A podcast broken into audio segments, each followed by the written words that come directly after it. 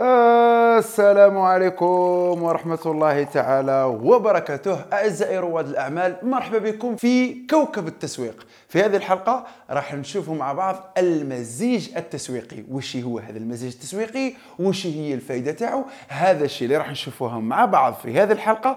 جيبوا لنا فيها فنجان قهوة ويلا نبداو. اليوم راه زاد علينا كوكب زمرد، كوكب التسويق، المزيج، تخلط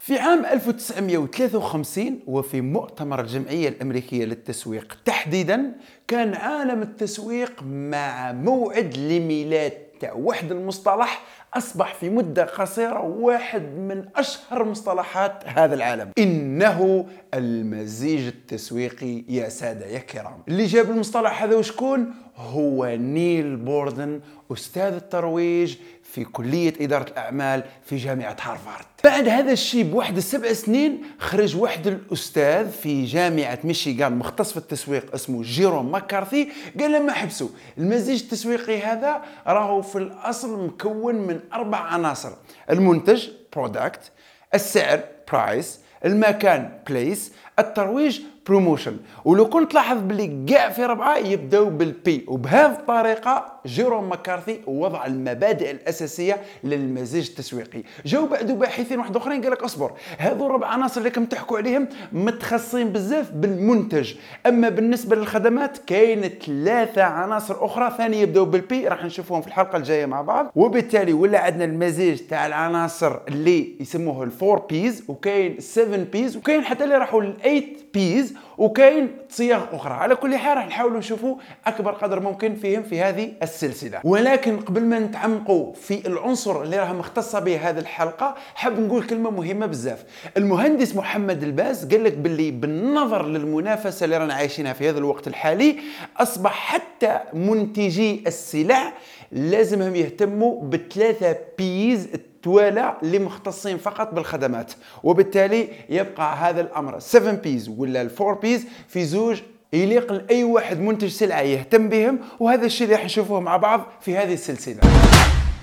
شوف طرباك، تخيل باللي رحت البيتزيريا تاع حبيبنا بوعلام ودومونديت من عنده طرونشه تاع بيتزا، هو كي جا راح يمدها لك سيح عليها البوطه تاع الملح وولات مالحه بزاف بزاف بزاف. اسك راح تكون البيتزا بنينه ضرك؟ باينه بلي تعود مالحه، راهش ما نقدرش ناكلها، واش من بنا فيها؟ هاك جيت لعندي.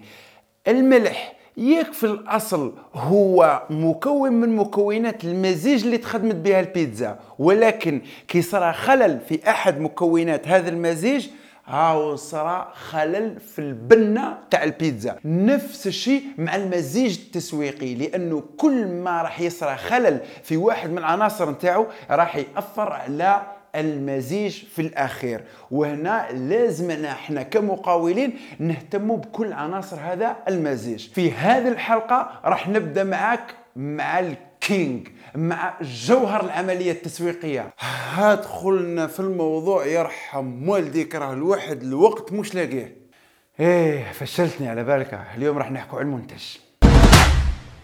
في الحلقات 3 السابقة شفنا مع بعض ما يسمى بالتسويق الاستراتيجي، وقلنا باللي البداية نبدأ مع تقسيم السوق، وبالتالي راح تبنى مجموعة شرائح العملاء، ومن هذا الشرائح نستهدف شريحة أو أكثر، ومع كل استهداف نشوفوا ميزة بيع متفردة ونحاولوا أننا نثبتوها في ذهن العميل كصورة ذهنية للعلامة التجارية تاعنا. وقلت في حلقة من الحلقات أنه إذا احنا بدلنا الفئة المستهدفة راح نبدلوا المزيج التسويقي بناء على ذلك. علاه؟ لأنه مثلا كنت جيت تشوف مع العنصر الأول اللي هو البرودكت، المنتج، واللي بالمناسبة يشمل حتى الخدمة في هذا السياق. هنا نقولوا بالنظر إلى العميل المستهدف، هل هذا البرودكت اللي عندي يشبع له حاجة وهو مستعد أن يدفع في مقابل الحصول عليه؟ هذا السؤال الأول. كاين ثاني سؤال، هل هذا البرودكت فيه حوايج إضافية نقدروا نستغناو عليها والعميل ما يحتاجهاش؟ ومقارنة بالمنافسين تاعنا، المنتج تاعنا بواش راه يتميز؟ ولو كنت تلاحظ باللي هذه المجموعة تاع الأسئلة الفرعية كل ما تغير العميل المستهدف راح تتغير الإجابة تباعا على ذلك. ولو كنت لاحظ باللي كل ما يتغير العميل المستهدف فمن الوارد جدا أن الإجابة على نفس الأسئلة الفرعية السابقة ستتغير جذريا. المهم بالنسبة لنا احنا المقاولين الشباب، وحتى وإن لم تتوفر لنا الإمكانات المادية اللي تسمح لنا باش نديروا أبحاث تسويق وخطة تسويقية بهذيك الدقة، على الأقل نكونوا فاهمين باللي المنتج اللي رانا نقدموه اللي قلت لك في هذا السياق يشمل السلع والخدمات، على الأقل يكون يلبي حاجة للعميل المستهدف تاعنا، واللي في العادة قادر يتحل له مشكلة، يتزيد له متعة، يتسهل له وظيفة كان يقوم بها بصعوبة، وبالمنتوج نتاعنا والخدمة تاعنا ستصبح أكثر سهولة. هنا كيعود كاين حاجة نلبيوها له، راح نوفروا ما يسمى بالقيمة، وكل ما كانت الحاجة أكثر إلحاحا المنتج تاعنا راح يولي أكثر قيمة، وبالتالي العميل المستهدف يكون أكثر قابلية واستعداد أنه يدفع في مقابل الحصول عليه. اللي راني خايف منها وش هي؟ أنه يكون المنتج لا يلبي حاجة للعميل المستهدف، وبالتالي حتى إذا كان عندك انظروا شباب مكان مناسب، كان عندك سعر هايل البرايس، إذا كان عندك ترويج مليح، مام هذا الشيء ما راح تدير والو، لأنه في الأصل المنتج تاعك لا يلبي حاجة للعميل المستهدف. وهنا نذكر بالدراسة تاع CB Insight واللي بحثت في أسباب فشل المؤسسات الناشئة، واللي لقينا باللي من خلال هذه الدراسة أن القاتل رقم واحد هو أن منتج الشركة الناشئة هذه لا يحل مشكلة في السوق. لهذا يجب علينا أن ننتبه ونرجع للمزيج التسويقي ونشوفوا باللي كسرى خلل في عنصر المنتج، راه المزيج ككل اتخرب. بما انه اللعبه تاع البيزنس عموما والمزيج التسويقي خصوصا وعنصر المنتج بشكل ادق يقوم على ما يحتاجه العميل من منتجنا، فما كلاه نبداو نزيدو عليها في البرودكت تاعنا اكثر ما يحتاج العميل. لو كون جو حنا راح نخدموا فرشاة اسنان، ما كلاه نبداو نديروا القبضه من ذهب ومن فضه، على حين ان العميل المستهدف تاعنا يحتاج شعيرات فقط، لان كل حاجه اضافيه نزيدوها في المنتج ما هي الا تكاليف لا معنى لها راح تدخل في المنتج.